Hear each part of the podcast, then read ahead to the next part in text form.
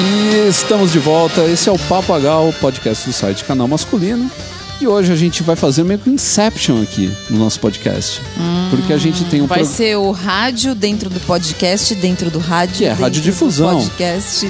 Exato, a radiodifusão dentro de radiodifusão, mais ou menos. Vai ser uma Inception. Loucura. E pra isso, quem que a gente chamou? Alguém que tem que ter uma certa propriedade pra falar. Exatamente. E que eu disse antes da gente começar a gravar, e eu repito, que seria hoje um exercício de humildade da nossa parte, de receber o nosso convidado ilustre, que é o senhor Léo Lopes, do podcast Radiofobia. Ilustre não, chandelier, por favor.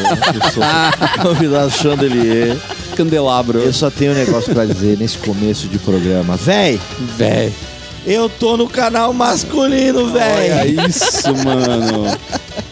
Não, porque fazer podcast com a sumidade do podcast... Sim, o cara é um ícone do podcast. Exatamente. Você fala, nossa, ele vai fica ser ali melhor eu não me ouvir depois. Ele é um ícone, ele fica ali no cantinho do monitor. Eu vou passar vergonha, porque eu não tenho essa impostação de voz, eu não tenho toda essa fluidez, essa comunicação, eu não tenho tudo isso. Então é isso aí, a gente tem aqui o Léo Lopes, que vai trazer um pouco desse conhecimento que ele tem, a sua carreira como podcaster, de quantos anos já? Como podcaster, 8 anos. 8 anos como podcaster. Fala um pouco do seu podcast, dos podcasts que você administra, porque você é um cara que tem uma empresa. Além de ser um administrador de podcasts. Isso. Eu tenho a produtora, né, a Radiofobia Podcast Multimídia, que foi criada em 2012. Foi a primeira empresa do Brasil especializada em oferecer soluções personalizadas para podcast. Então, desde pessoas, profissionais liberais, empresas que queiram fazer um podcast. Desde a concepção, a gente dá a consultoria para montar tudo que precisa, passo a passo. E depois, caso tenha interesse, a gente também oferece serviços como edição, sound design, criação de trilha sonora, website, programação de plugin, logomarca, tudo que a empresa precisar para fazer, ou a pessoa para o podcast, a gente está preparado para oferecer tudo isso. A nossa empresa hoje edita alguns dos podcasts mais conhecidos do Brasil, como o Nerdcast, né, do Jovem Nerd, já desde 2012, que foi o primeiro cliente.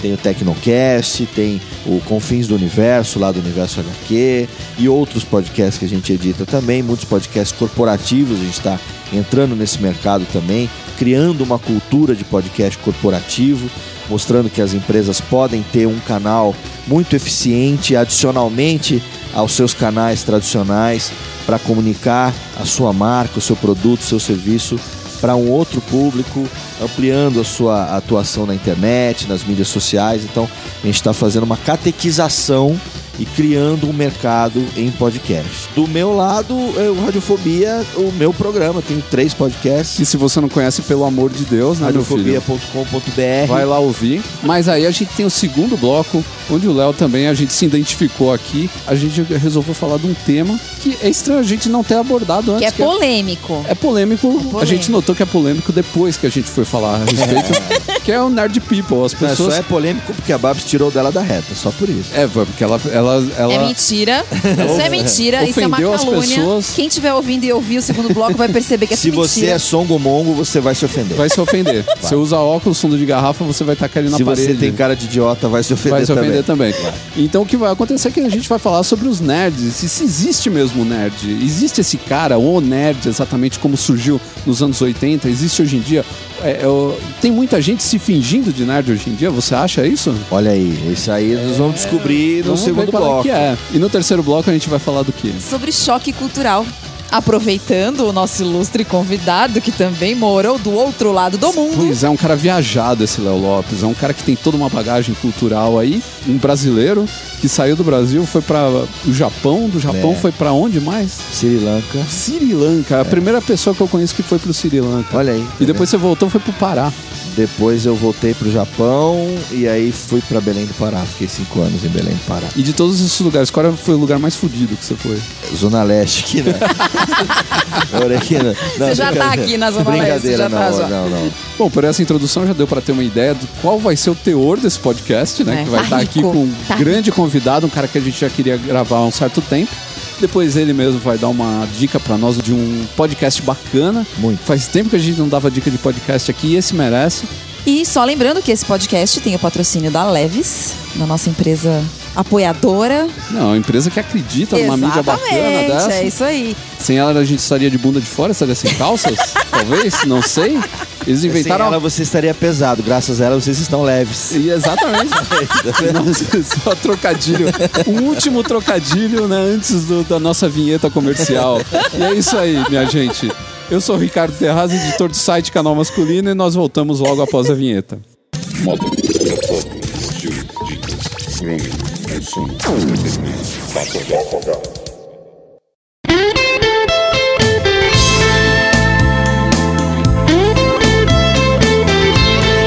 Você vê, hoje a gente tem aí o podcast, né? A gente tem o YouTube, a gente tem os youtubers, esses povo que tá se lançando aí na vida artística, né? Vamos dizer assim, né? Gente que não sabe fazer um zerinho com um copo na areia, né? E tá lançando lá... livro sobre minha vida de youtuber. Tem, e pior é que tem. Tem uma menina que tá lançando um livro, exatamente isso aí que o Léo falou mesmo, é verdade. Não, tem aquele menininho do canal lá, acho que com 8 anos de idade, lançando o livro agora. Livro, contando sabe Deus o que, né? A sua experiência de vida, longa experiência de vida. Sensacional.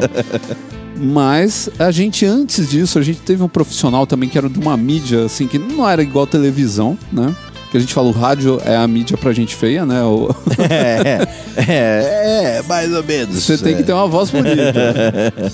Hoje em dia não mais, né? A questão da voz bonita já ficou por terra Também, né? Tem muito cara que é mais a pegada do cara, né? O jeito de falar. Sim, a impostação da voz, inclusive, ela é totalmente não recomendada, né? Nos cursos de radialismo. Sim, porque fica uma coisa meio artificial. E fica cheira velho também, então não precisa mais ter voz bonita pra trabalhar no rádio, né? Aquela coisa assim, nós estamos aqui embostando música ao cair da tarde. Ao cair da tarde.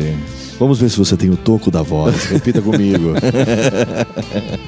Então, mas eu queria falar com você aqui, Léo. Como você é um cara que tem esse conhecimento, né? Você fez um curso, você é radialista. Sim, formado. Sou. Exato. Né? E trabalhou com isso. Você teve um programa de rádio. Na verdade, eu só trabalhei em rádio web. Eu nunca trabalhei em rádio que a gente chama de rádio hertziana, né? De rádio aberta.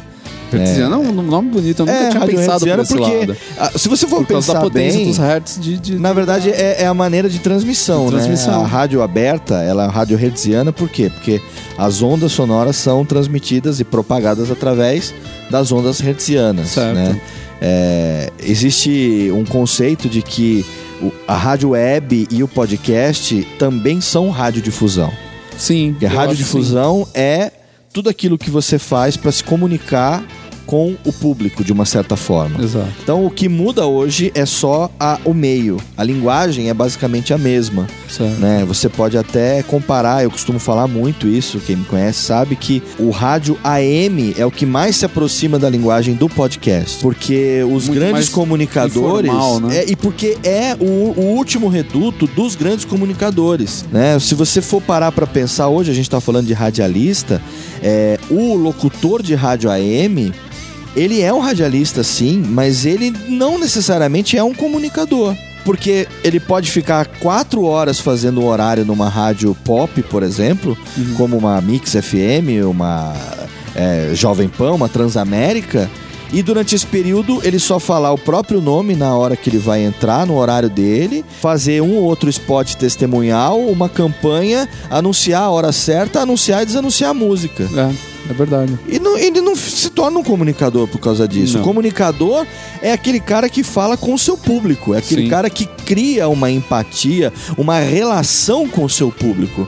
E quem faz isso, quem fazia isso e ainda faz isso, que ainda ficou, né, dentro do dial do rádio, o locutor de AM. É verdade. Né? Então a gente tem na década de 80 locutores como Zé Bétio, como Eli Correia, Paulo Barbosa, Afanásio Jazade, Gil Gomes, entre outros, para não citar os regionais, os grandes conhecidos de várias regiões do país, que eles tinham essa alcunha de comunicador. Eles chegavam de manhã, era bom dia você, minha amiga, você que tá aí acendendo agora o seu fogão, fazendo o teu café, você que acabou de ligar o rádio, você que tá me ouvindo, obrigado pela sua audiência, você aí vigia noturno que tá terminando o seu horário, tá indo embora pra casa, bom dia pra você que vai me acompanhar durante o trajeto agora no ônibus, você que tá com o radinho de pilha no teu ouvido, bom dia pra você aí, gari, que tá lavando, que tá varrendo as ruas da nossa cidade, limpando os nossos bueiros. Era uma comunicação de pessoa para pessoa. Era uma comunicação em segunda pessoa. Então não era, olá galera, tá começando agora o programa do fulano. Não tem galera, ninguém ouve de galera. É verdade. Você não bota o rádio num auditório para 50 pessoas escutarem ao mesmo tempo. É aquele seu ouvinte. Então essa fidelização do comunicador, do rádio AM, que foi muito presente também no início do FM, que a gente tá carente muito hoje em dia. Sim. Disso. E que eu acho que a gente consegue encontrar muito no podcast, porque eu vejo, né, por exemplo, as pessoas que a gente está conseguindo fidelizar aqui com o programa, né? As pessoas que a gente consegue atingir e que se sentem à vontade com a gente. Porque um amigo nosso uma vez falou, a gente estava aqui gravando, ele falou brincando, a gente estava testando o som e ele falou, e falando dentro da sua cabecinha. Porque é verdade, o podcast isso. Ele fala dentro da cabeça da pessoa, como se tivesse alguém conversando com você mesmo. Exatamente. Né? É uma conversa pessoal. Exato. E as pessoas quando mandam um e-mail pra gente, algum recado, é um e-mail muito pessoal, assim, é uma coisa muito bacana, é uma interatividade num nível muito diferente. Sim. Essa coisa, por exemplo, o Rádio AM, durante muitos anos, ele teve uma alcunha até pejorativa de ser uma coisa muito popular, muito popularesca. Né? AM é coisa de povão, né? Mas é isso que comunica. Sim. Né? É essa conversa ao pé do ouvido, essa coisa do falando dentro da sua cabecinha, é o que fideliza. Então, qual a grande característica do ouvinte, do ouvinte e do comunicador do Rádio AM? Ele podia até mudar de emissora, o público mudava junto com ele. A fidelização não era com a emissora, a fidelização era com o comunicador. Isso a gente vê no podcast acontecer.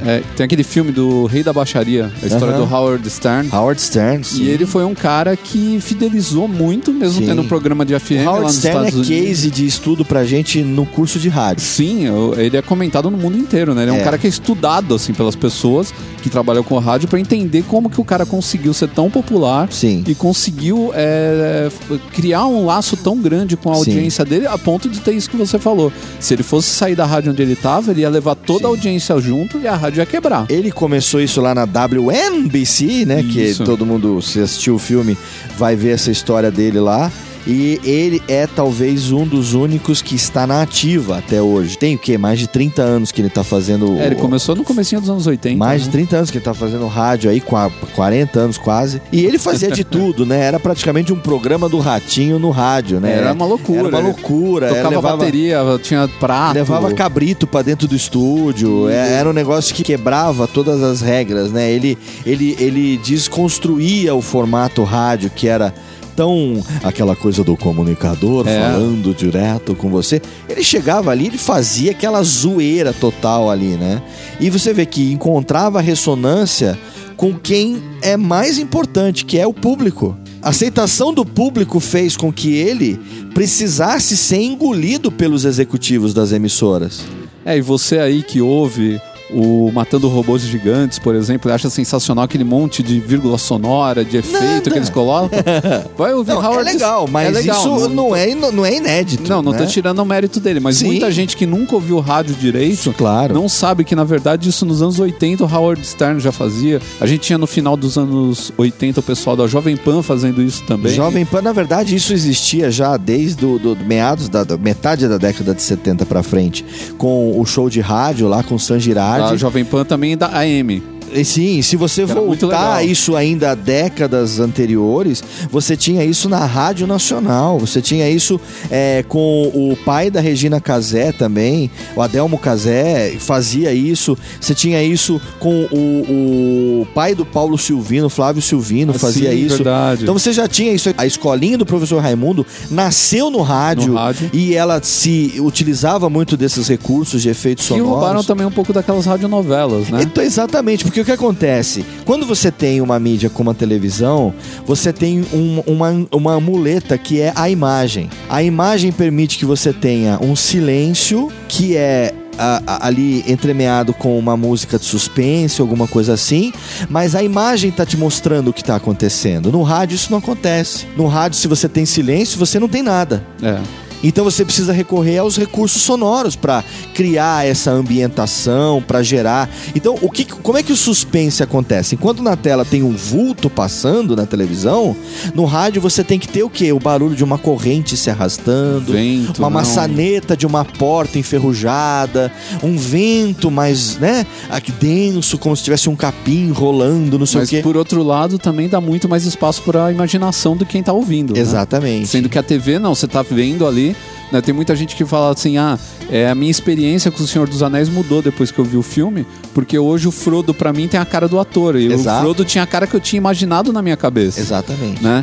E eu acho que aquela transmissão que o Orson Welles fez, que gerou invasão do mundo, do Guerra dos Mundos, que gerou todo aquele pânico na época nos Estados Unidos, né? Isso foi década de 40, né? Sim.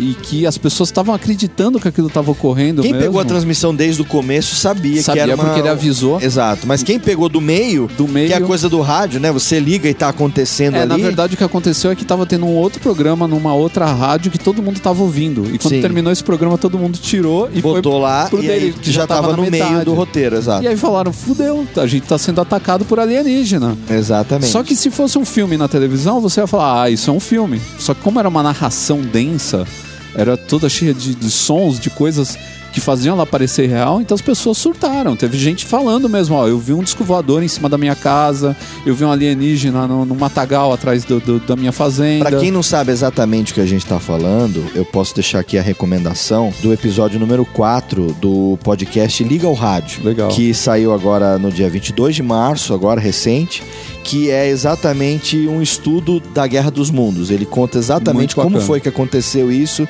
e explica não só o contexto social, né, político que se passava naquele momento, que também gerou muito dessa comoção aliada a essa coisa toda da sonoplastia, da magia, né, do rádio, trazendo isso que a gente está falando da imaginação, fazendo com que as pessoas ligassem as coisas e transformassem a realidade que até então era comum para todos num negócio totalmente fantástico que gerou a confusão que gerou, né? Então fica aí a recomendação. Legal, para quem não conhece ainda esse áudio, parte da história e tal. Quando eu era criança, eu não lembro quantos anos eu tinha, eu lembro de ter visto um programa na televisão que mostrava como eram feitas as sonoplastias das rádios novela. O profissional de Foley, né, que faz e eu fiquei assim, enlouquecida de ver muito aquilo. Legal, né? Porque eu falava, gente, olha isso, como é que eles fazem o barulhinho do casco do cavalo. Era tipo dois cocos. A chuva, né? O regador, assim, pingando isso, e tal, né? A porta era uma dobradiça num pedaço de madeira, às vezes. Fogo, né? Papel celofane, assim. Celofane. Né? Então, e eram umas coisas tão inusitadas que a gente, do outro lado, nunca imaginava que o pessoal usaria esse tipo de material pra fazer esses sons, sim, né? Uhum. E aí, o efeito da imaginação, né? Isso exatamente, que vocês estavam falando também. Nem que não esteja tão perfeito, mas o seu cérebro, ele completa o que falta. Né? Ele reconhece e fala, é isso aí, é a chuva. Ele associa, né? Uhum.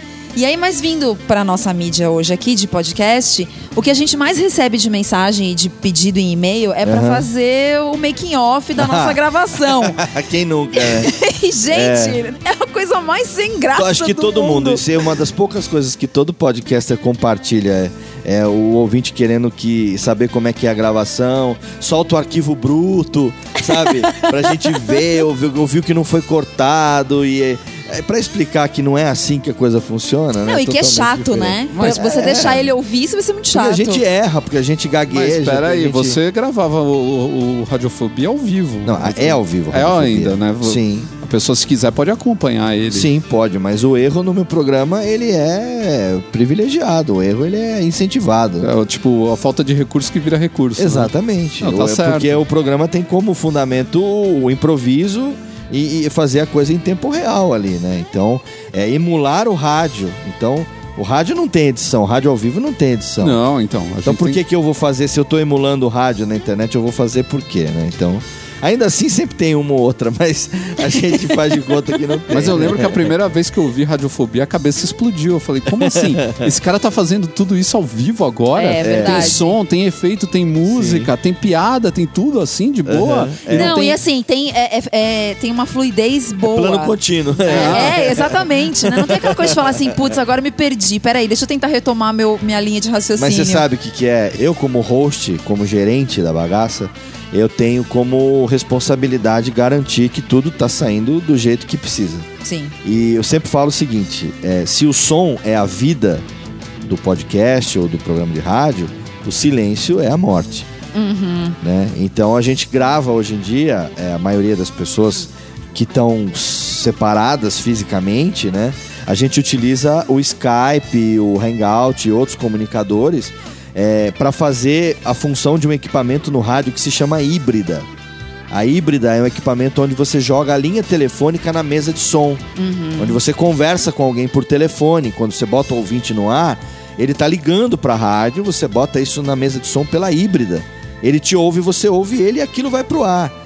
Ninguém tem híbrida para fazer podcast. A gente usa o Skype e o Hangout para fazer. Só que a gente está sujeito a uma coisa chamada lag, uhum. que é devido à diferença de velocidade de internet entre os participantes. Uns ouvem mais rápido, outros demoram alguns segundos, às vezes até milésimos de segundo para ouvir. Isso gera um lag. Então, entre alguém soltar uma piada e alguém reagir àquela piada, ou alguém soltar uma pergunta e alguém responder àquela pergunta, existe, além do tempo de comunicação daquilo pelo lag do Skype, tem o tempo de raciocínio da pessoa. Uhum. Então, cabe ao host ficar ali de prontidão o tempo todo para que o buraco não nasça. Uhum. É por isso que eu recorro a recursos como a técnica, os efeitinhos, uhum. entendeu? Porque pra não deixar buraco, uhum. entendeu? Às vezes eu mesmo tô ali operando e eu preciso soltar uma palma, a palma não sai. Uhum. Porque o próprio computador, ele demora um pouco pra soltar, também. Enrosca, o processador tá no talo, o negócio não vai. Então eu falo, técnico, o que tá acontecendo com os anões que não querem bater palma? E eu tô dando tempo pra palma sair, porque eu já apertei o botão da palma. Entendeu? Então eu tô usando o recurso de conversar com ninguém. Você conversa com você mesmo. Comigo mesmo, você é, mas eu tô criando um diálogo fictício que na cabeça do ouvinte, eu tô conversando com alguém, eu tô gerando um Sim. conteúdo ali. Então são recursos radiofônicos, né? Recursos do rádio que a gente aprende para poder, enfim, imprimir no programa. Coisas que num programa como o nosso aqui agora, e a maioria dos programas são gravados para serem editados depois, isso tudo é cortado na edição. Então o lag não existe, o buraco você corta. O erro não existe, a respiração, o erro, a gaguejada você corta. Né? Por isso que é tão sem graça se você resolver mostrar Exatamente. O programa do jeito que ele é captado, porque não tem ritmo, né? Não, muitas vezes, né, não tem ritmo mesmo. E às vezes você chama um participante que o cara fala mais pausado, ele tem um ritmo diferente do seu, então Sim. fica aquela coisa diferente. Aí você conserta tudo isso na edição, né? Exatamente. Então você deixa o cara mais dinâmico, deixa muita gente mais inteligente. Isso acontece diversas vezes. Então eu quero aproveitar a presença do nosso convidado, que é uma pessoa estudada. Que eu gosto. Achei que se fosse falar uma pessoa estúpida. Eu também achei. Estudada! Não, gente, estudada. Já comecei até a corar, falei que vergonha. Estupidamente gelada, né? Falei que vergonha, vai falar mal. Não, é que eu gosto de quando vem gente estudada no programa, porque você pode fazer a pergunta, você sabe que a pessoa tem subsídio pra responder. Mas aqui a gente não chama tanga frouxa, né, pra participar. Eu, assim, obviamente a gente tem a nossa posição a respeito de mídia, de podcast, de rádio, o que a gente acha de uma coisa, o que a gente acha da outra. Sim. O rádio teve todos os seus problemas de quando eu, por exemplo, era adolescente e comecei a ouvir rádio. Eu não ouvia AM, eu só ouvia FM, como todo bom adolescente rebelde, que achava que ouvir AM era coisa da tia véia. E era coisa de tia velha mesmo, né? Era infelizmente. Era.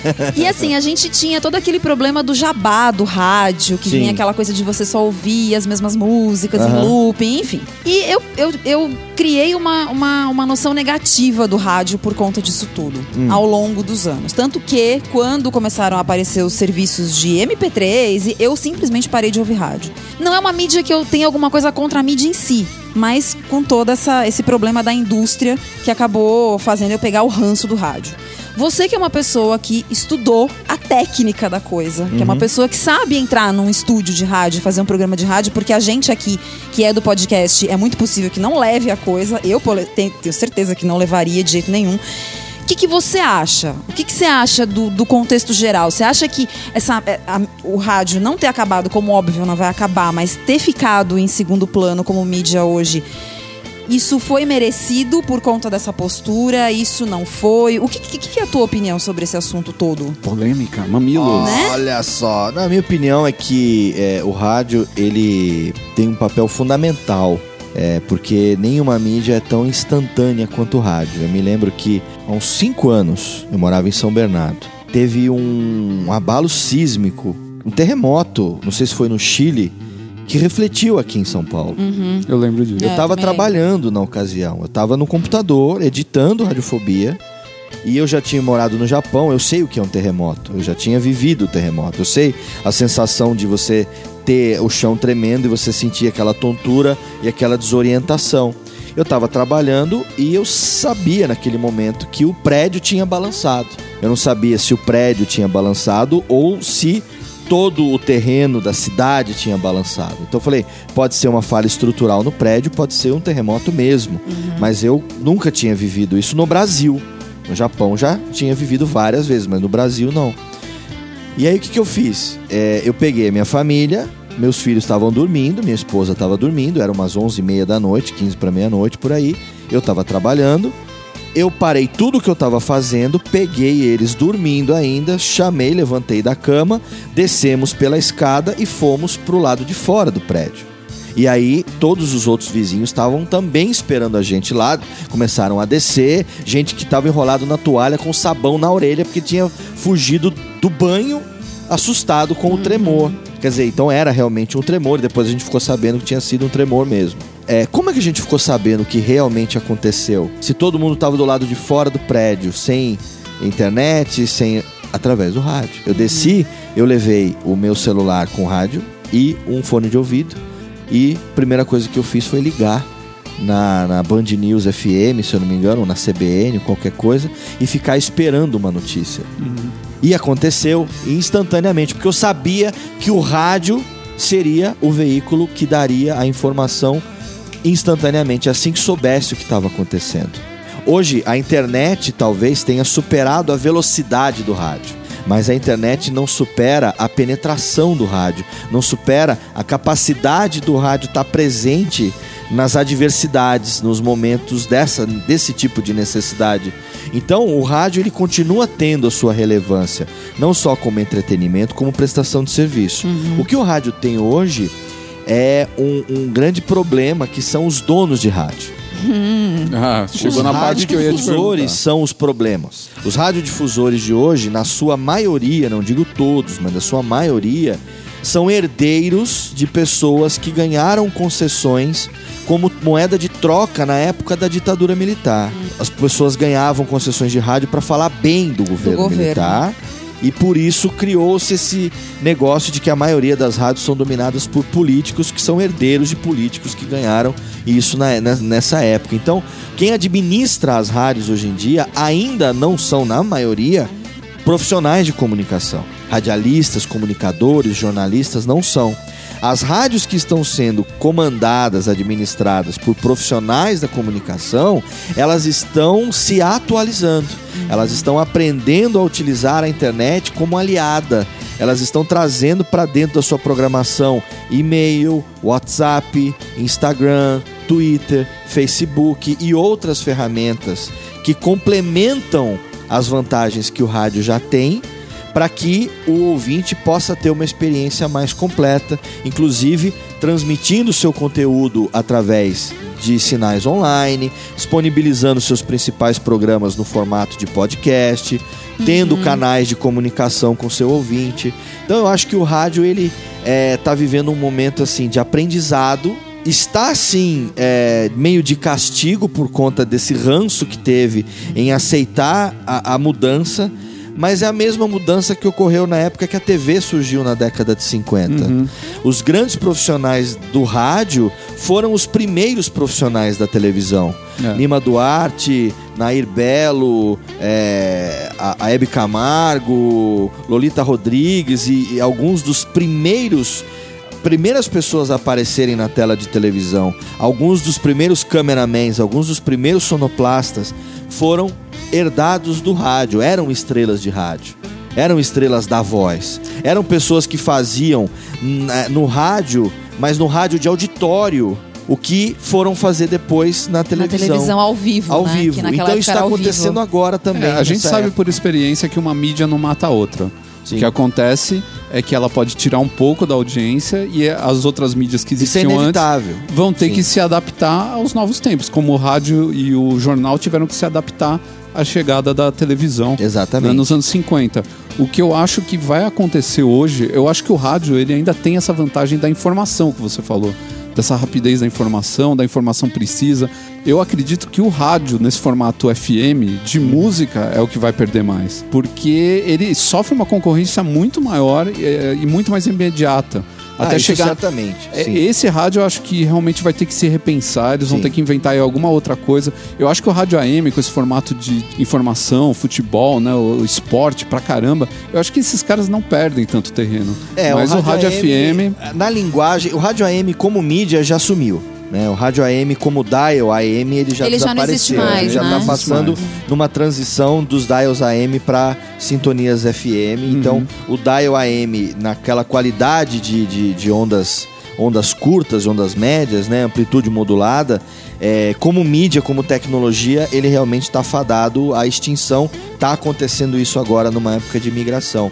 Mas a gente tem também um grande problema, a meu ver, que a internet está surgindo para meio que ensinar uma lição, que é a perpetuidade da existência dos grandes comunicadores. Uhum. O rádio perdeu os seus grandes comunicadores, mesmo no rádio FM, enfim, no rádio em geral. Talvez hoje o que mais se aproxima dos grandes comunicadores de outra época sejam os próprios narradores esportivos, os locutores de futebol, aqueles que estão conversando 90 minutos ali com o ouvinte, naquela linguagem, falando aquela coisa do futebol, daquela coisa que vem, meu ouvinte, dar aquela coisa. Esse é o cara que mais se aproxima, porque o locutor, ele se tornou locutor de FM, como eu falei no início, se tornou um desanunciador de música e falador de hora certa. Muito burocrático. Ele não conversa com o ouvinte, entendeu? Ele tem um máximo, cara burocrático. Tá começando agora o horário tal, eu sou fulano de tal, a gente vai junto até as 10h30, um abraço. Então acabou se tornando um negócio que o rádio desestimula a comunicação. É meio robótico, né? Hoje me perguntaram, né? Hoje a gente teve um evento e me perguntaram, se você fosse oferecido tanto de grana pra trabalhar no rádio hoje, do jeito que você sempre quis, você aceitaria? Eu falei, não. Mas por quê? Porque o rádio que eu sempre quis não existe mais. Isso é verdade. O rádio que eu me apaixonei nos anos 80, o rádio que eu ouvia quando jovem, quando criança, quando adolescente, ele não existe mais. Que é o rádio moleque, é o rádio maroto, de raiz, que é o que eu estou fazendo, que nós estamos fazendo na internet através do podcast. É verdade. Então eu disse que hoje eu me realizo como radialista 100% sendo podcast.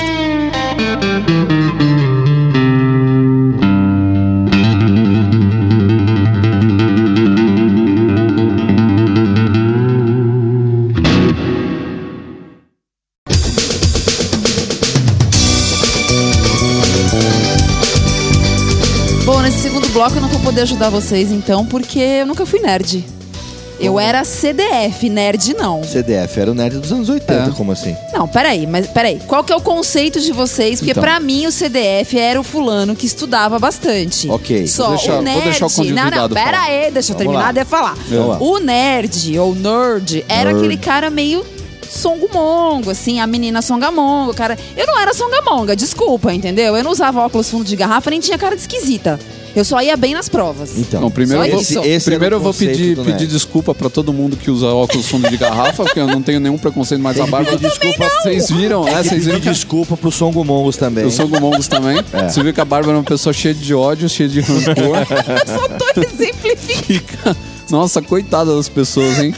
Cara de gente... idiota, quem tem cara de idiota também se sentiu ofendido agora. Quanta gente quebrou óculos agora, né? Jogou na parede, fala essa merda.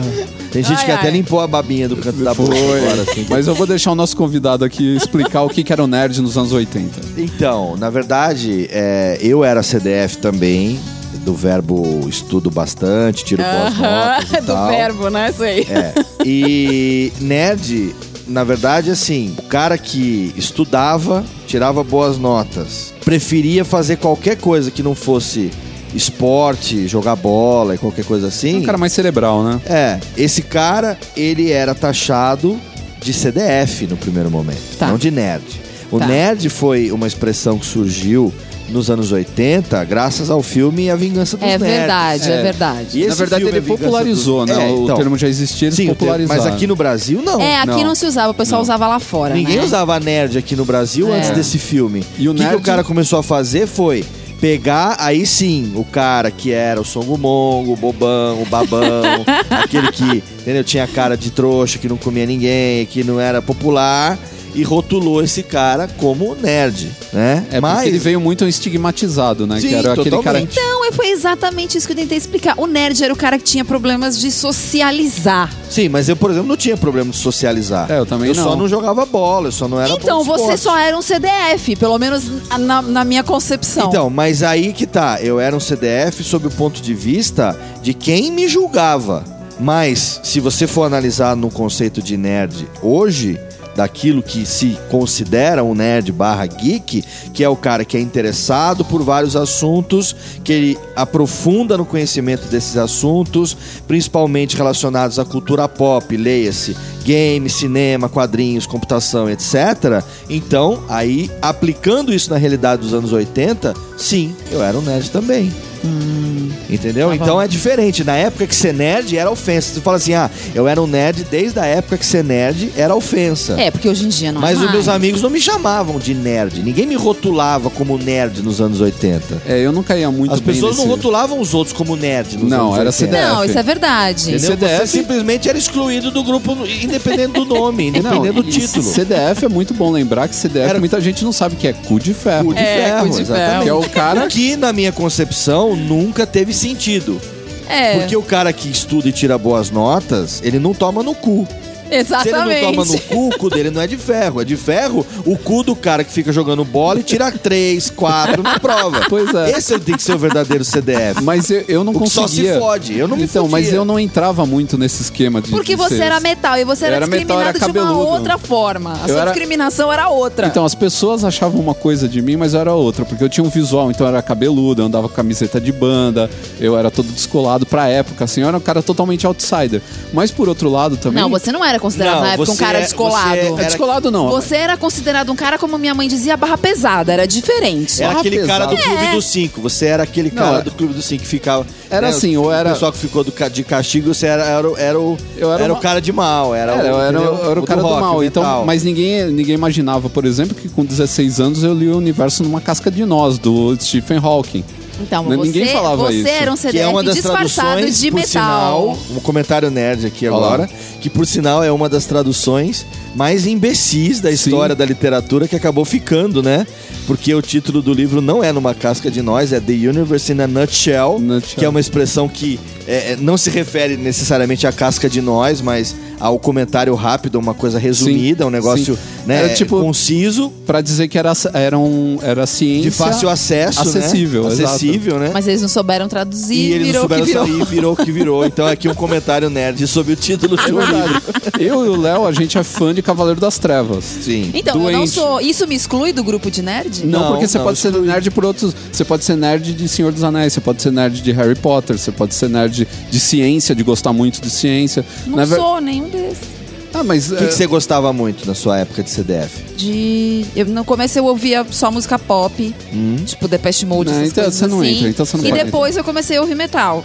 Tá, tudo bem. Você acha que você é CDF porque você estudava literatura, quadrinhos, porque cinema. Eu estudava demais. Não, cinema eu gostava, mas eu, assim, eu não tinha aquela coisa de gostar de cinema iraniano ou coisa de... Eu assistia qualquer coisa. Música, porque eu gostava muito sempre gostei muito de música. Quadrinho, nunca li quadrinho. Eu fui começar a ler quadrinho no começo dos anos 90. Você era popular, gostosinha da turma, que todo mundo queria ser amiga? Não, eu era um meio termo. Tipo, eu não era gostosinha da escola, até porque nunca fui. Aquela fresquinha? Nem era fresquinha, apesar de que hoje teve uma discussão a respeito, se o Tato era fresco, se eu era fresca, essas coisas. Não, o Tato é viado, é diferente. Bom, aí eu não posso dizer que eu sou também. Agora eu vou ter que pedir desculpas à comunidade gay. Não, eu não peço nem você. Atenção, vou esclarecer aqui agora. Eu não tenho problema com gay, com homossexual. Não, eu sei, eu tô brincando. O meu problema é com a viadagem de pessoas como Fausto, Tardelli e Canteras. Eu não tenho problema, eu tenho muitos amigos que são homossexuais, tenho muitos amigos gays que são gente boníssimas, meus brothers. Uhum. Meu problema é com a viadagem congênita de pessoas como Fausto, Tardelli e Canteras, que fique determinado isso aqui. Que é... Por isso eu não peço desculpas, que eu não cometi nenhuma ofensa, a não ser que você seja um Tato Tarkan, aí você pode se sentir ofendido. É, explicando aqui o lado do Léo, tem um episódio de South Park que tem uns motoqueiros e toda vez que eles passam na frente das casas com a moto, com o escapamento aberto, alguém grita viado e eles ficam assim, mas eu não sou viado, por que estão me xingando de viado? Que na verdade o termo ele perdeu, né, o sentido que ele tinha de um cara homossexual, virou um cara muito filho da puta e chato, né? Sim, cara? Exatamente. E é engraçado isso, como a gente dá poder pras palavras, né, assim. E o nerd aconteceu isso, né? Exatamente. O nerd era uma coisa que totalmente diferente do que é hoje em dia. Sim, porque hoje em dia a gente pega o nerd, é o cara que tá até meio pop, né? Hoje em dia ser nerd virou cool, virou ser, né? O cara falar, eu sou nerd, nossa, é sério mesmo? Porra, você é foda, hein? É. Caraca. Hoje você tem orgulho de dizer era um que xingamento, nos anos 90 era um xingamento, você era chamado de nerd, o cara ficava bravo de ser chamado de nerd. Ninguém queria ser rotulado como nerd. Ninguém tinha esse negócio de orgulho nerd. Orgulho nerd é rola, não tem. No orgulho nerd. Não tem essa de orgulho. Pois que orgulho tem você ser achincalhado todo dia pelos amigos de escola, sofrer bullying porque você não joga bola e é bom no computador, entendeu? 26 anos virgem, né? Toda essa zoeira que o pessoal fazia. O que tem de orgulho nisso? Não tem orgulho nenhum, né? A única coisa é que quem sobreviveu aos anos 80... se deu bem no futuro, né? Sobreviveu o suficiente... e viveu e ficou calejado o suficiente para viver uma cultura, porque hoje eu tenho 42 anos. Hoje você pode me chamar de nerd, de gordo, de barrigudo, bigodudo, careca, de viado, do que você quiser. Nada me atinge mais, entendeu? Em termos de rótulo. Eu não digo que sou nerd, nem que sou geek, nem que sou nada. Eu sou o que eu sou. Eu gosto muito de quadrinho, de cinema, de cultura pop e tudo mais. Mas eu não fico por aí levantando a bandeira. Nem eu pergunto se você é nerd. Pô, sou bem. Você é bem nerdão, né? Pô, bem mesmo. Por exemplo, o roteiro do... Tava falando de Cavaleiro das Trevas, do Frank Miller, né? Uhum. Você sabe o roteiro do Frank Miller de ponta a ponta? Eu posso descrever pra você ele com uma certa segurança de 90%. Eu consigo recitar páginas inteiras. Então, eu sei, por exemplo, isso com falas da trilogia original de Star Wars, de Indiana Jones. Também. Então, assim, isso me define como nerd. Por quê? Porque se eu sei a diferença, por exemplo, de quanto tinha de diâmetro a primeira Estrela da Morte e a segunda Estrela da Morte, e mando um e-mail pro Ultra Geek pra corrigir a informação errada que eles deram lá, eles me botam um virgem alert. Mas eu tenho 3 filhos, então eu não sou virgem, entendeu? Você vê como a única coisa que eu sei é mais do que eles sobre uma cultura que pra eles não é desconhecida. Mas o cara que sabia isso nos anos 80, ele não procriaria nunca, hein? O cara que sabia isso nos anos 80, ele não tinha com quem compartilhar isso. Não tinha. Porque era um conhecimento que não que adianta se saber? Entendeu? Se você for um dia escrever uma enciclopédia sobre Star Wars, né, cara? Que adianta você saber em que página do livro está a citação tal, entendeu? Então, são coisas que não acrescentam nada na vida da pessoa, né? Pelo contrário, na nossa época de adolescência, só nos afastavam no convívio social, né? Tava falando no comecinho do bloco de é CDF, é nerd, o que é uma coisa. Pra mim, depois eu lembrei. O exemplo maior é no clipe do Van Halen, daquele menininho com o cabelo lambidinho. Aquele menino pra mim é o nerd. Então. Mas se criou esse estigma do nerd ser esse tipo de menino. Mas se você parar pra pensar, por exemplo, essa galera que gosta de Blind Guardian e que curte Senhor dos Anéis, porque começou a ouvir Blind Guardian, as letras são do Senhor dos Anéis e o cara virou fanático. Meu, o cara era cabeludo, com o cabelo até a cintura, andava com um cinturão de bala, tocava guitarra.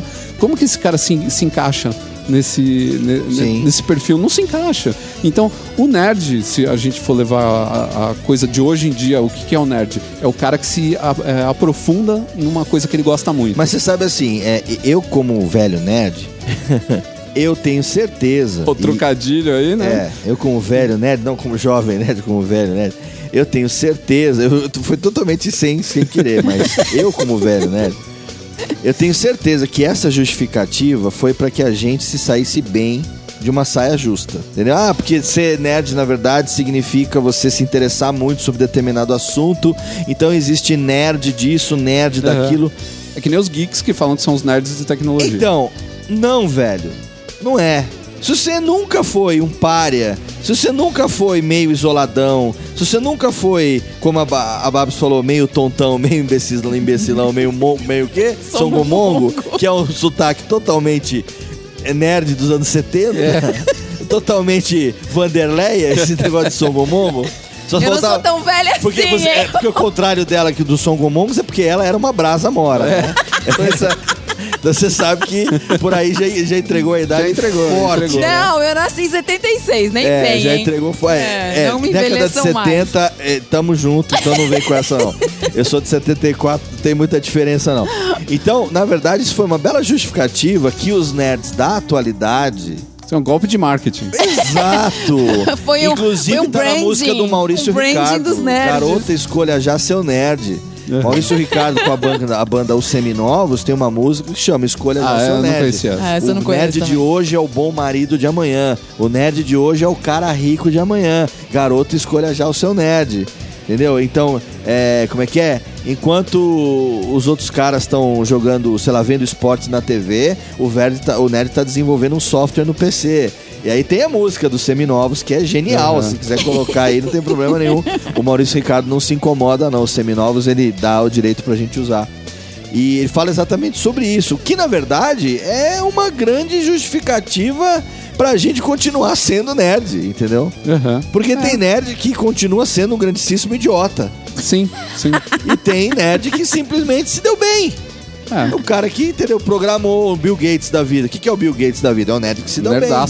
Né? Que se deu bem. O Zuckerberg, né? O Zuckerberg, o cara que se deu bem, entendeu? Então, existe diferença. Mas é fácil hoje você justificar. O nerd dos anos 80, o que é? Aquele cara com cabelinho engomadinho, com aquele óculos de fundo de garrafa, que usava uma camisa... Por dentro da calça. Por dentro da calça, com um botão abotoado até o colarinho assim.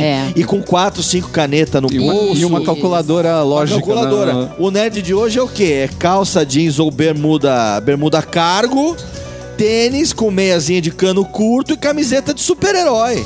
O que isso tem a ver com o nerd dos anos 80? Realmente mudou bastante. Entendeu? Mudou bastante. Hoje em dia ser nerd é ser cool. É nerd ou é hipster? É verdade. Faz o teste. Tem um teste no Facebook que tá lá. Nerd ou hipster? Aliás, muitos caras hoje em dia que você vê nessas convenções e tal, os caras são muito mais hipster que qualquer coisa, né, cara? Entendeu? O cara tá com uma camiseta de super-herói, uma bermuda cargo, um tênis, caninho curto, né? E ele tá com um óculosinho assim de arozinho preto e tal. Ele é nerd ou é hipster? Depende. Ele tá onde? Ele tá na loja de quadrinho ou na fila do Starbucks? Ele é nerd ou ele é hipster? Não, e teve, entendeu? E aí que tá. E teve essa onda um tempo atrás, né? Que o pessoal falava... pegadinha. Né, a onda do visual nerd. O nerd chique, né? Que o pessoal falava, essas coisas desse tipo. Isso não faz o mínimo sentido, né, cara? Isso não faz o mínimo sentido. Não, o nerd chique já é uma tentativa imbeciloide de você tentar elitizar aquilo que já tá... Pois é. Entendeu? Nossa, vamos e voltemos. Cara, o cara pode se vestir bem ou pode se vestir mal, mas isso não vai fazer com que ele se torne um... eu vou pelo lado do nerd chique, eu gosto mais de uma coisa mais sofisticada. Ele então gosta de Hermenegildo Zenha. Sabe, a camisa é Hermenegildo Zenha. Não tem sentido. Ele gosta de Tucas Azueira.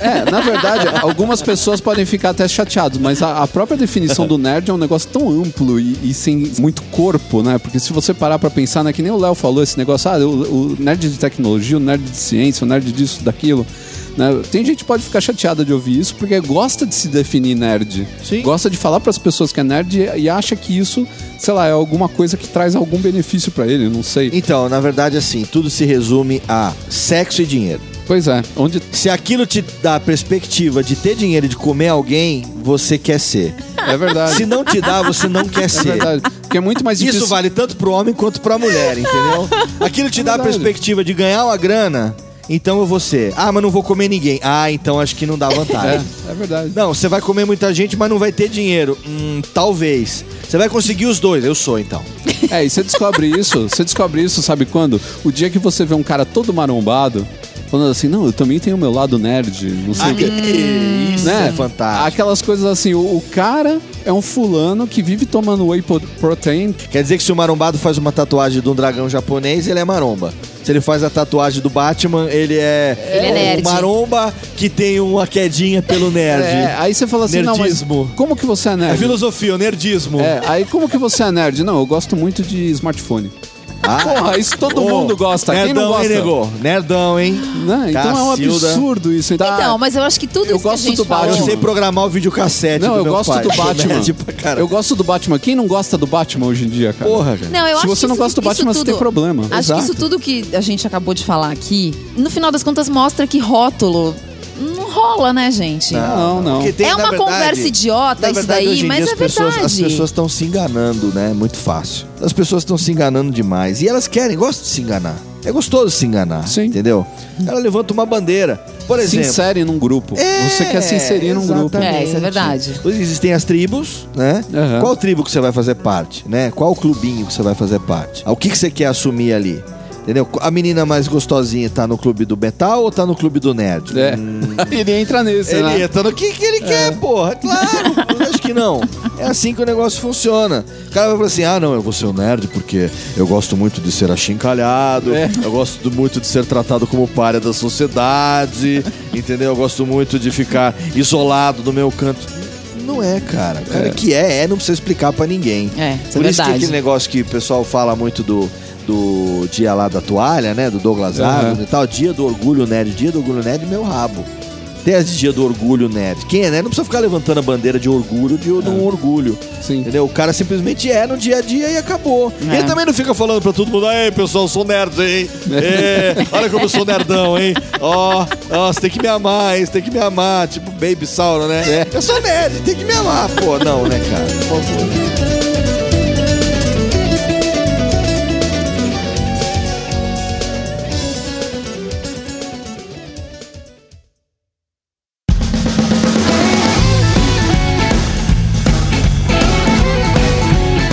Com o advento da internet, a rede mundial de computadores, a super rodovia da informação...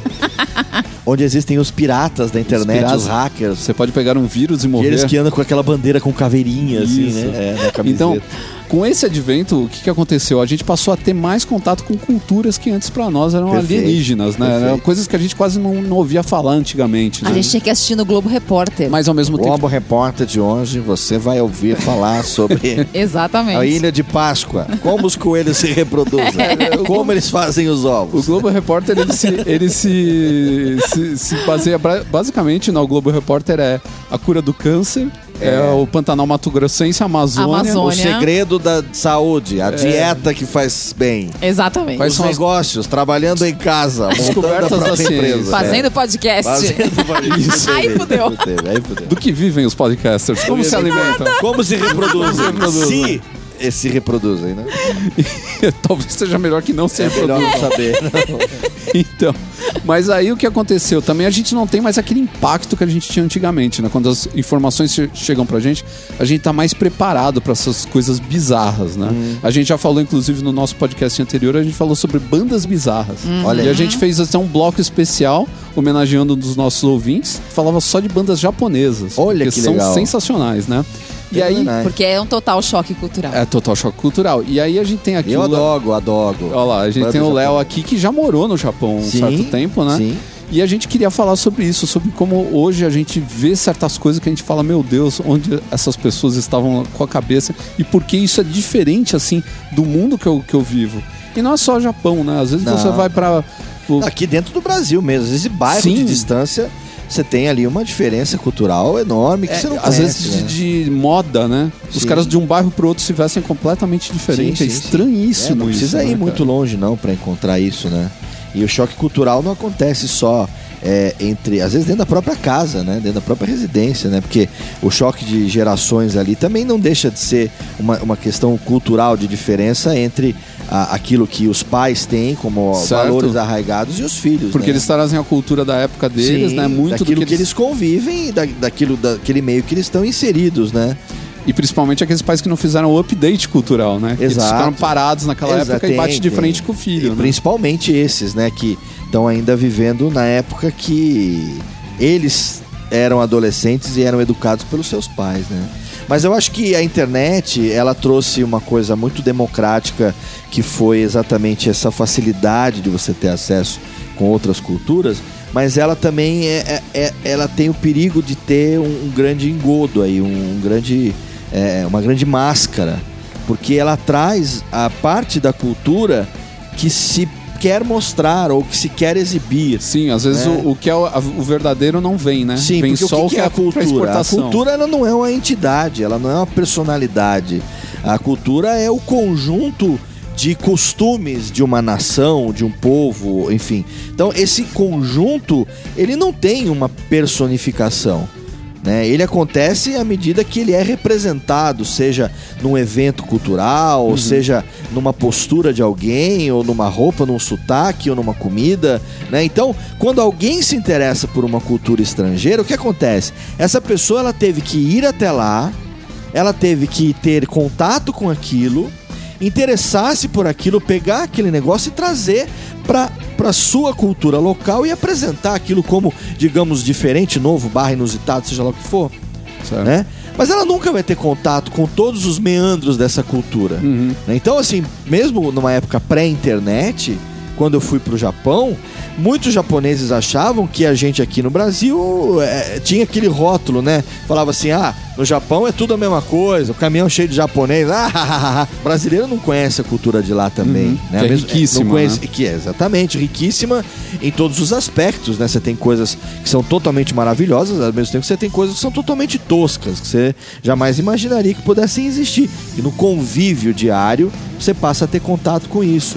Chegava lá no Japão na época que eu fui pra lá, já tem 21 anos que eu estive no Japão, a primeira vez. As pessoas, a primeira coisa que elas falavam era café, Pelé, samba, futebol, caipirinha. Sabe?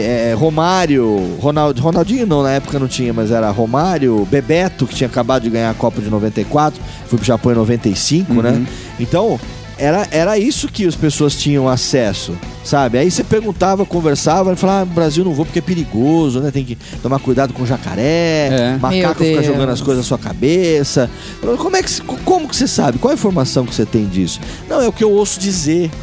Mas é assim mesmo. É o que eu ouço falar. Eu acredito que a internet tenha mudado essa realidade. Entendeu? Né? Eu não acredito, porque eu vi que o japonês lá no Japão, ele tá cagando pro brasileiro, ele tá cagando pro africano. Isso é verdade. Entendeu? Ele se interessa, por exemplo, na época se interessava muito pelo americano. Sim. Que tinha ganhado a Segunda Guerra Mundial e como colonizador tinha tirado o poderio militar do Japão, estava lá em Okinawa com a base militar, o Japão não tinha mais exército e tudo que era estrangeiro dos Estados Unidos foi importado para o Japão. Inclusive uma linguagem, um estrangeirismo todo.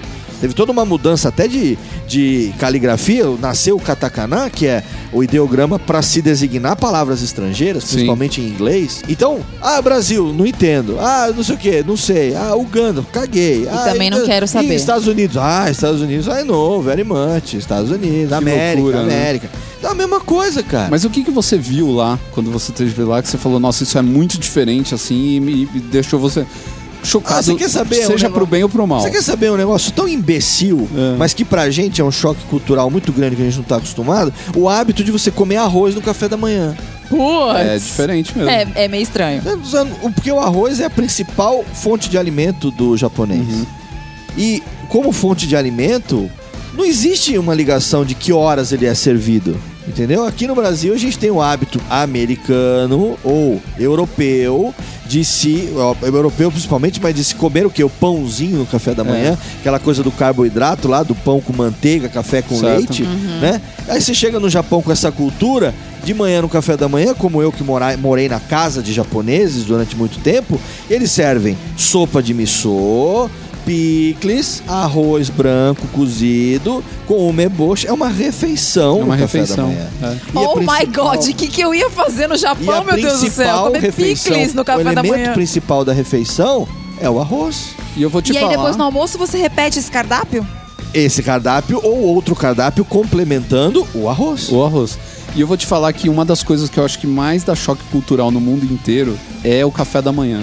Você pega os cafés da manhã no mundo inteiro, você vê como é diferente, como o povo... Você pega os americanos lá com os ovos e bacon, aí você vai pra... Que eu já acho meio bizarro. Aí tem lugar que os caras comem peixe de manhã, tem lugar que os caras só comem doce de manhã.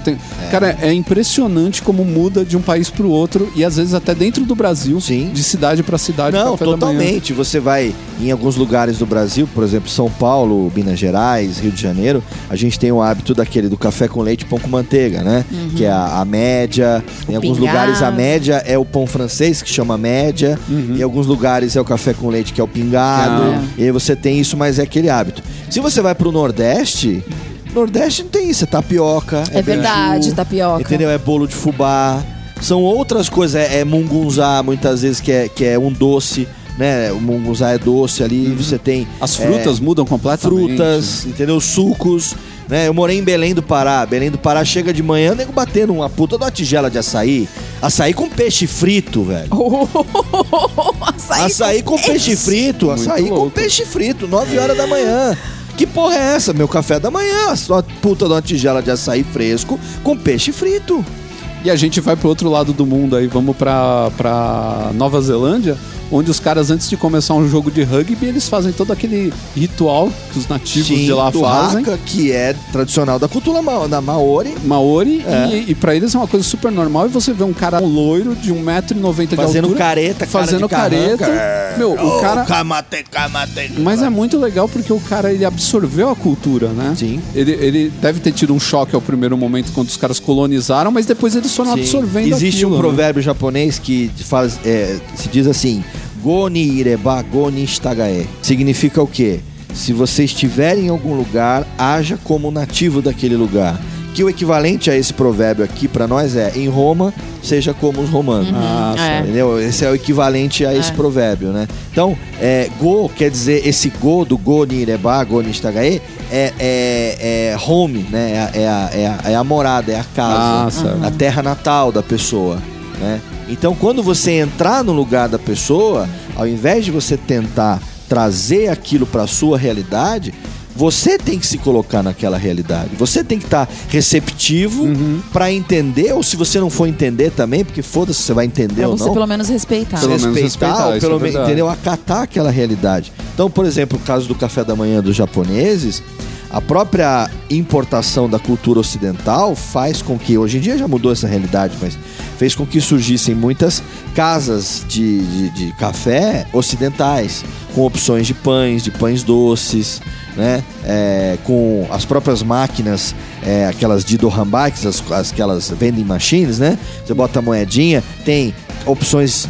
1000 de café quente, de café gelado, com leite, com chá. Então tem o chá com limão pro inglês, ou pro cara que tem a cultura, tem o chá com leite. Então você tem todo tipo de coisa que eles acabam disponibilizando.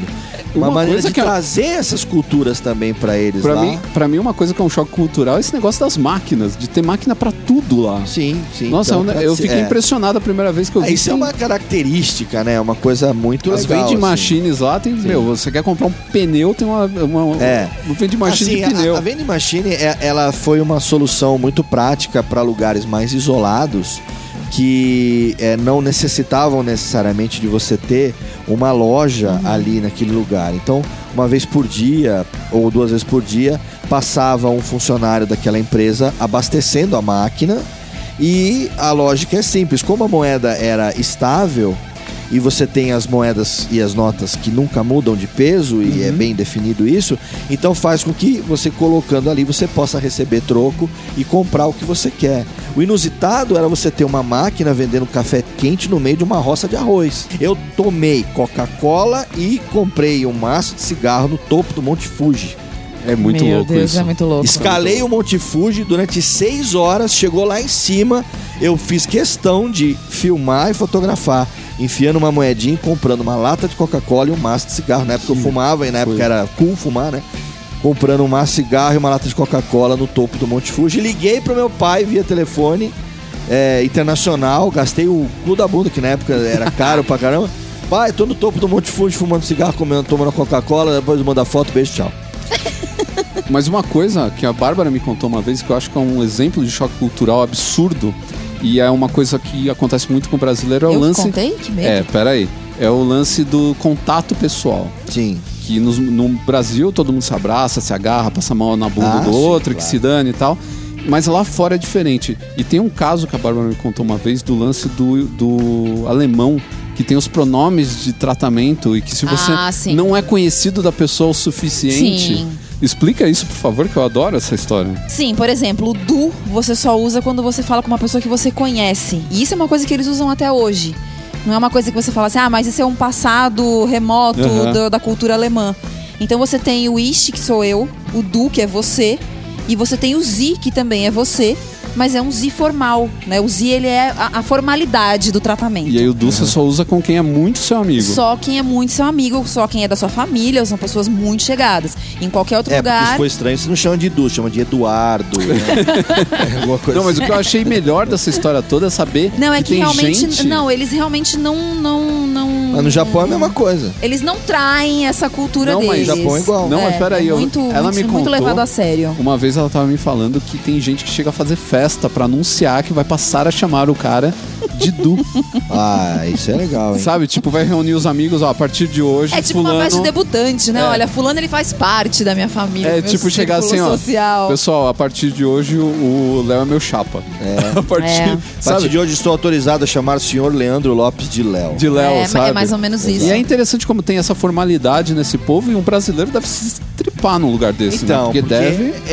Aí que tá, é uma questão de adaptação, né? Por exemplo, primeiro que o brasileiro vai pro Japão, ele não sabe falar japonês, então... Nossa, aí, eu no Japão acho que eu ia sofrer as penas do inferno. A maioria vai pra lá fazer turismo... Mas essa coisa do Japão também tem essa coisa dos pronomes, né? Das palavras específicas para tratamento, né? De quem tá acima de você, quem tá abaixo de você, quantos níveis acima, quantos níveis abaixo, o mesmo nível. O alemão não chega nessa sofisticação toda, não. Tem tudo isso, tem.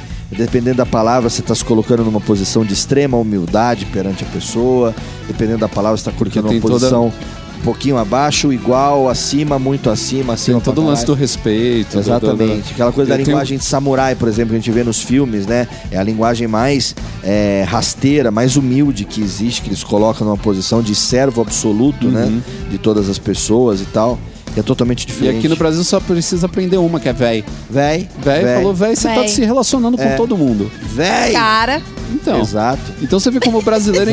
Como o brasileiro é um povo informal, né? E também os gringos quando vêm pra cá, né? Que é o outro lado da moeda, né? Então, a gente estraga os gringos, né? Porque eles vêm cheios das culturas. Quando chega aqui, sai daqui, vira Brasil. Uma cambada de maloqueiro, né? Dá uma tristeza. Primeiro depois. Que o brasileiro já é filha da puta pelo hábito de... A primeira coisa que ele ensina pro gringo é palavrão.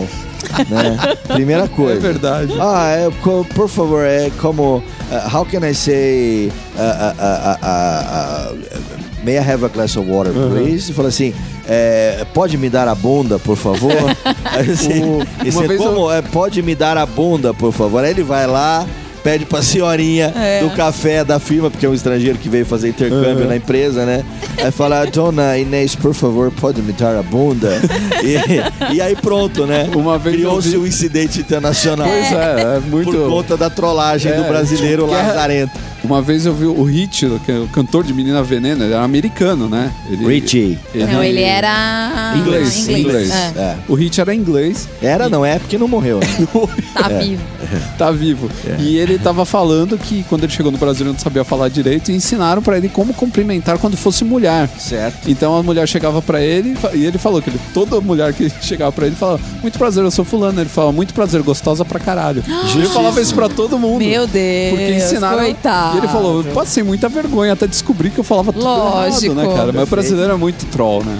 Perfeito. E isso é uma demonstração, uma das... É um choque cultural da cultura brasileira. É uma das demonstrações mais corriqueiras dessa questão toda do choque cultural, né? Porque o brasileiro ele não está muito ligado com formalidade. Né? Isso é inconcebível para outras raças, para outros países. Pra gente estar ligado com formalidade, a pessoa ela tem que ter um certo esclarecimento, ela já tem que ter uma certa cultura, ela tem que ter aprendido isso de alguma maneira, né? Agora, se você vai pra população média, o cara tá cagando. Isso não existe. Não porque ele seja um imbecil, mas porque ninguém nunca ensinou pra ele que esse negócio existia. Ninguém nunca ensinou pra ele que existia essa questão toda de tratamento diferenciado, de cortesia, né? De você... se preocuparem como o outro vai se sentir e tal. Não existe isso, cara. Mas é engraçado que isso existiu no passado, né? Existiu. Você pega os livros e as obras. Na época que são... do Vós Mercê. É, né? Vós Mercê. Então, era Vossa Mercê. Vossa Mercê que virou Vós Mercê. Vós Mercê, Vancê. E você, C, que virou véi. Véi. É. Tudo termina no véi. Virou véi. Que é a corruptela de Vós Mercê é o véi. Exatamente. E é o choque cultural exatamente esse. O português chegava pro céu, vossa mercê, né? Trazia, não, vossa mercê, é vossa mercê. Não, vossa mercê, vós mercê, vancê, você, virou C. Hoje em dia na internet é VC. É VC. VC ou só o C. Ou só o C. Você vai lá? C. Vai lá. É. C, viu? Né? C, ronto vai, ronto vem. Aquela coisa toda. E é isso. E aí surgiu o véi, que é a pronome mundial pra todos os tratamentos. Você usa pro pai, pro avô, pro irmão mais novo, filho, pro professor. Sim. Quanto você tirou na prova? 7, véi. 9, véi. Tirou 2.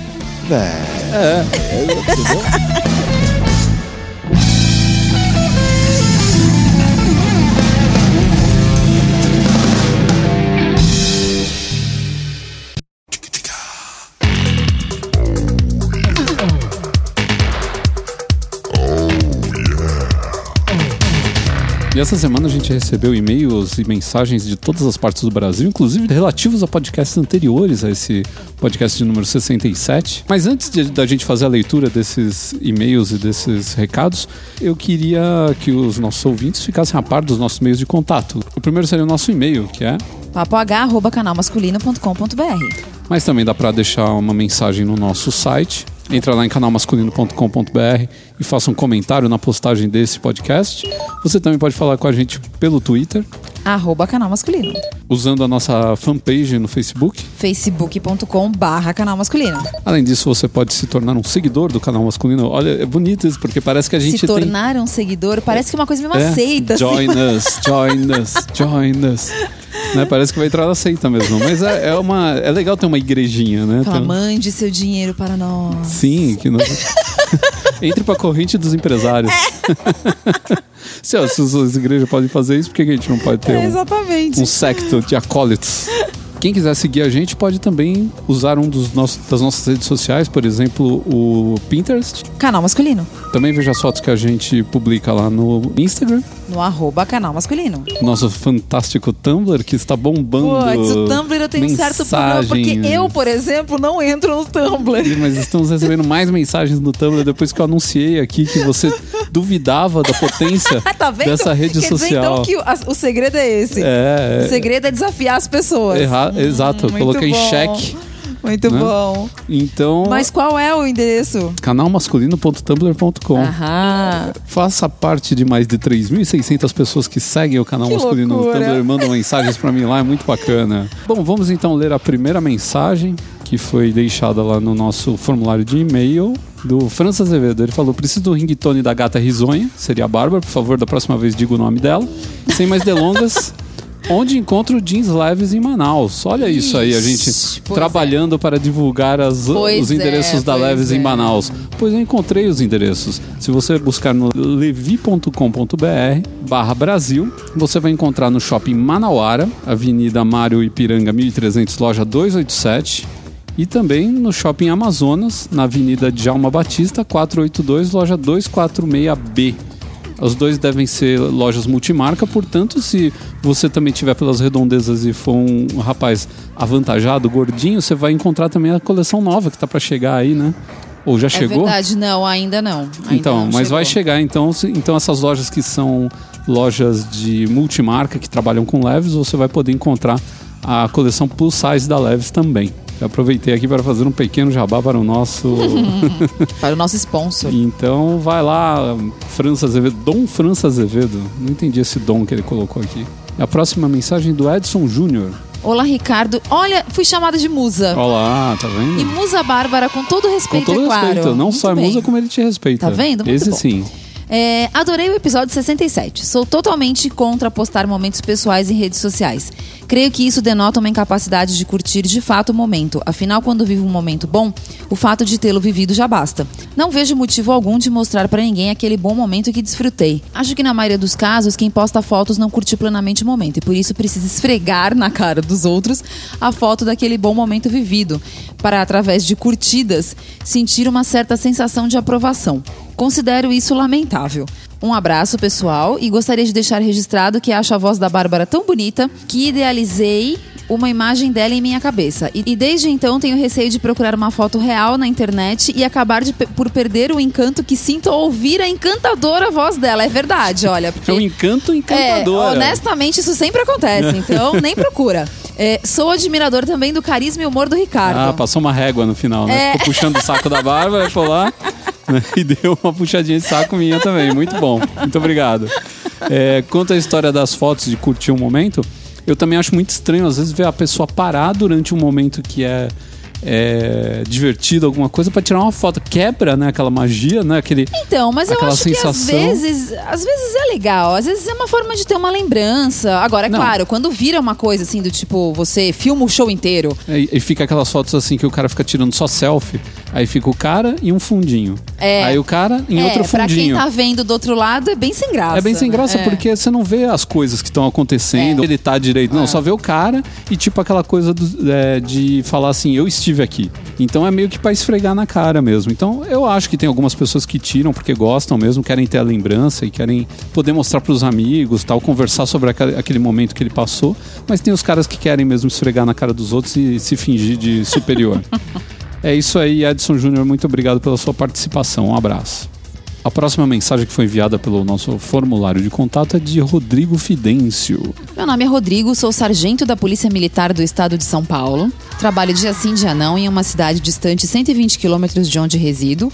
E já cansado das minhas playlists, resolvi entrar no mundo dos podcasts. Foi uma boa decisão, na tentativa de tornar as minhas viagens menos cansativas, e tive a agradável sorte de começar pelo Canal Masculino.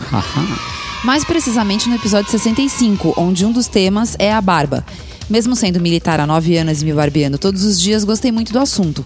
Me tornei fã do programa e através dele conheci o site, a página no Facebook e até o Tumblr. Fez a Via Crucis completa. Pois é. Parabéns. Ainda estou à procura de algum outro podcast do mesmo nível do Papo H, mas até agora não encontrei nada que me fizesse ouvir mais que 2 episódios. Ao contrário deste, que enquanto aguardo os novos, vou ouvindo os antigos. Sempre gravados de uma maneira agradável, que fazem parecer que estou participando do bate-papo, inclusive dando a impressão de que somos amigos. Parabéns pelas pautas, com temas de muito bom gosto, e pelos convidados, sempre coerentes com os assuntos abordados. Abraços de mais um fã. O Papo H, ele tem esse problema, né? Que as pessoas... Problema, né? É um problema. As pessoas ouvem um podcast com esse alto gabarito e depois não conseguem se acostumar com os outros. Essa alta estirpe. Não, mas você tá começando aí. A gente teve o Léo Lopes como convidado desse podcast aí, que tem um podcast incrível, que é o Radiofobia. Ele tem um formato bem parecido daqueles programas mais tradicionais de rádio, que é divertidíssimo, assim. É pra acompanhar, inclusive, assim, uma viagem, né? A duração dele é bem longa, tem alguns que chegam a 2 horas e tem essa coisa, essa interatividade, essas brincadeiras dele que são bem legais para você ouvir enquanto viaja, né? Tem o pessoal da Rede Geek também, o Ultra Geek, que a gente participa direto. Também tem uns podcasts, uns programas com uma qualidade muito boa, além de assuntos bem relevantes para qualquer pessoa. Tá vendo? Então dá para dar indicação. Não vai faltar.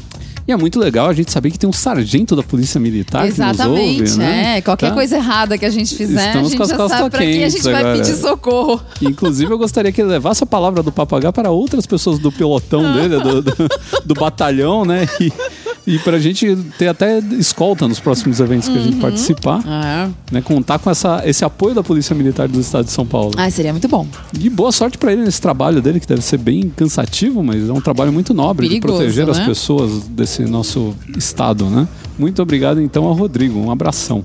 Tem outro aqui que é de Pedro Henrique Campanha Moura da Silva. Nome longo. Nome é chique. É tipo... Todo nome longo, assim, com vários sobrenomes, é sempre de gente da nobreza, né? É, ou então de gente meio cafona que gosta de colocar 3, 4 nomes no filho. Um dos dois. Ah, disso eu entendo. Tomara que ele seja da nobreza. Então vamos ver a mensagem do Pedro Henrique. Ele fala: olá, Ricardo, olá, Bárbara. E sua risada é divertidíssima. Meu nome é Pedro, tenho 15 para 16 anos. Olha! E acompanho o trabalho do Canal Masculino há mais de 1 ano. Olha que bacana. E venho por meio deste agradecer e fazer um pedido. Sempre fui preocupado com o meu modo de vestir, e depois que comecei a acompanhar o site, já larguei os tons mais escuros somente. Tento coisas novas, aprendi a gostar de uma boa roupa social. Olá! E juntamente a isso, tenho me divertido imensamente ouvindo dicas, entrevistas e histórias contadas nos podcasts. Parabéns, você agora você não, fez sério, o meu dia, Pedro Henrique. De 15 para 16 anos, inteligente assim. Pô, já tá se preocupando com o visual, já tá se preocupando com o conteúdo. Muito bom. Esse tá seguindo os nossos preceitos básicos. É muito bom ter algo acessível e de muito bom gosto como o conteúdo de vocês. Peço ainda uma dica, pois ultimamente veio desgostando do meu guarda-roupa, pois tem 1,70 e 50 quilos. E é a imensa ele é bem magro. E a imensa maioria das minhas roupas não me caem bem. Minha camiseta favorita, por exemplo, é uma simples e azul, numeração 14. E gostaria de saber dicas para comprar roupas que vestem melhor no meu corpo. PS, sempre opto por calças e camisetas slim ou um modelo mais fit. Bom, você não pode reclamar muito, porque apesar de tudo você é bem magro, então você acha roupa com facilidade. A gente teve o Augusto aqui participando do último podcast. Justamente por ser muito magro, às vezes eles acabam sofrendo um pouco para encontrar uma roupa que não fique sobrando muito. Isso, né? E o Augusto até falou pra gente que ele às vezes é obrigado a comprar coisa no infantil, né? No juvenil, nessas mas eu acho que a Zara, é que a gente não sabe de onde ele é, né? Ele não disse de onde de que cidade ele é. Fala. Mas se tiver uma Zara onde ele morar, a Zara é uma boa opção, porque eles costumam ter uma numeração bem pequena. E mais seca, né? Mais fit, né? Então cai bem. Realmente, se você procurar em lojas onde o caimento das roupas são mais sequinho, pra você vai ficar melhor, porque você é bem magro, né? Então você vai conseguir comprar roupas com caimento melhor. Além de tudo, para você é bom tentar evitar um pouco o xadrez muito grande, porque você é um pouco mais franzino, né? Então, estampas muito grandes podem não ficar bem em você. Em compensação, aquele xadrez pequeno, tipo Vichy, é um xadrez bom. Poá fica legal em você. Você, como é magro, você pode usar tanto roupa clara quanto roupa escura, né? Então você tem essas possibilidades aí que você pode explorar. É muito melhor ser mais magrinho pra se vestir. Sim, é mais fácil pra se vestir. Do que ser mais cheio, que sempre é muito mais difícil de conseguir roupas bacanas, né?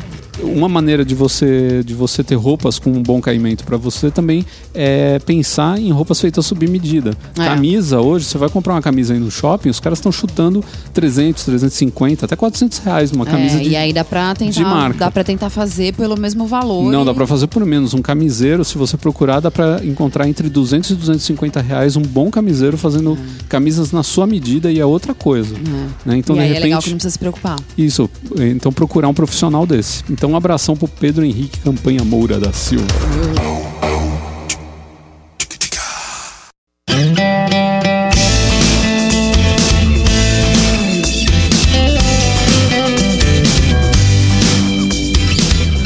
Nesse programa histórico, onde a gente teve aqui a ilustre presença de um dos homens que é o bastião do podcast brasileiro. Sebastião, por favor. Juntamente aí, eu diria, com o Maestro Billy, talvez, que é um cara também, um entusiasta do podcast. Você tá me colocando dentro de um patamar que eu não caibo. Por quê? Não, porque Billy Billy é meu ídolo, né? Então... Não, ele é um cara foda também dentro desse mundo do podcast, né? E da comunicação mesmo, né? Ele é um cara muito foda, mas você também é um cara que foi um grande divulgador do podcast, né? E um cara que tem toda uma técnica, faz aí programas incríveis e também ministra... E ao vivo? Ao vivo, e ministra cursos fodásticos de podcast também, que a galera toda se estapeia para conseguir participar. Quem dera fosse. Dos cursos. Hoje fez um encontro aí de ouvintes que foi sensacional. Hoje foi legal, né? Muita gente bacana foi participou. A gente teve até ouvintes nossos lá no meio também. Você vê que são ouvintes que se confundem, né? Rola sempre um crossover, né? Crossover de podcast. Isso que é muito legal. É a Surubinha Podcast. Então a gente vai agradecer aqui ao nosso amigo Léo Lopes, que veio lá importado de Serra Negra aqui para São Paulo, pedindo que ele faça uma dica para os nossos ouvintes aí de uma coisa bacana que ele considera relevante. Muito bem, eu que quero agradecer o convite, Ricardo, Babs, é uma honra estar aqui. Chama-se Viadagem de Podcast. Fazia tempo que eu estava aqui querendo participar dos programinhas, da licinha. Sabe que eu gosto muito de vocês, inclusive já fica aqui aberta a intimação para vocês retribuírem a participação lá no Radiofobia. Quando quiser. Pra gente falar sobre essa vida de casal, podcastal. Essa vida é dura. Essa vida de embaixadores aqui da Moca, representantes da moda e do bem-estar masculino, feminino. Aí a gente vai zerar a vida. Né? Vamos zerar a vida. Eu tenho uma carreira a zerar mesmo. Então, vamos zerar. Já basta a conta zerada, né? Pelo amor de Deus. Eu tenho uma carreira a zerar, Então, assim, a minha dica não podia ser diferente, a não ser algo relacionado a podcast, né? Eu acho que muita gente que ouve podcast tem uma certa curiosidade com a relação entre o podcast e o rádio. né? E muita gente não se convence ou tem uma certa dificuldade de entender que podcast é radiodifusão. Uhum. Radiodifusão, se você jogar no dicionário, não significa difusão através do rádio. Radiodifusão significa uma difusão de informação para um público determinado, para um certo alvo, um certo público, né? Uhum. Então o podcast, ele é uma forma moderna de se fazer radiodifusão, só que a diferença, como a gente já citou no programa, é que ao invés de ser através de ondas de rádio abertas, ondas hertzianas, é através dos bits e bytes da internet. Então, eu deixo como dica aqui um programa que eu citei também já no programa de hoje, mas eu quero reforçar, que é o Liga o Rádio. Esse podcast está novo, ele não tem uma frequência ainda mensal por enquanto, né? Ah, legal. Fazia tempo que a gente não indicava o podcast aqui. Então, isso é legal. E ele é feito por um professor de rádio e TV, né? Muito bom. Que ele desenvolve isso, ele dá aula de rádio e televisão. E aí ele criou o Liga ao Rádio exatamente com esse objetivo. Primeiro, ele é o primeiro podcast acadêmico sobre rádio que foi feito no Brasil. E aí logo no primeiro episódio ele fala...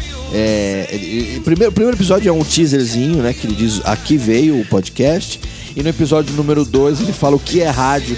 E aí ele dá uma aula para todo mundo a respeito do que é rádio. E ele inclui o podcast dentro desse conceito, dentro desse contexto. É muito legal essa dica também, porque ela vem a complementar esse nosso primeiro bloco aqui. Sim. Então a gente termina aqui. Antes de encerrar, queria agradecer novamente a nossa patrocinadora Leves, Levis Strauss Company, né, que teve presente aqui em mais um podcast incentivando a gente aqui. O Léo sabe como é difícil captar empresas, né, trazer para patrocinar o seu podcast. Tem empresas que entendem o que é essa mídia e que querem ajudar a gente a crescer cada vez mais. Então a gente tem que agradecer a Leves. Entre lá no site deles, vão conhecer a Casa Leves se der tempo. Tem lá a programação também no site. Vamos ficando por aqui, então, agradecendo ao Léo Lopes por essa presença incrível e transformando o nosso podcast mais uma vez num evento memorável. Oh, obrigado. Estou muito feliz de estar aqui também. Obrigado pelo convite. Um prazer em Nina Hagen estar aqui com vocês. Então é isso aí, velho. Nós ficamos por aqui. Falou, velho. Abraço a todos. Tchau. Tchau, tchau.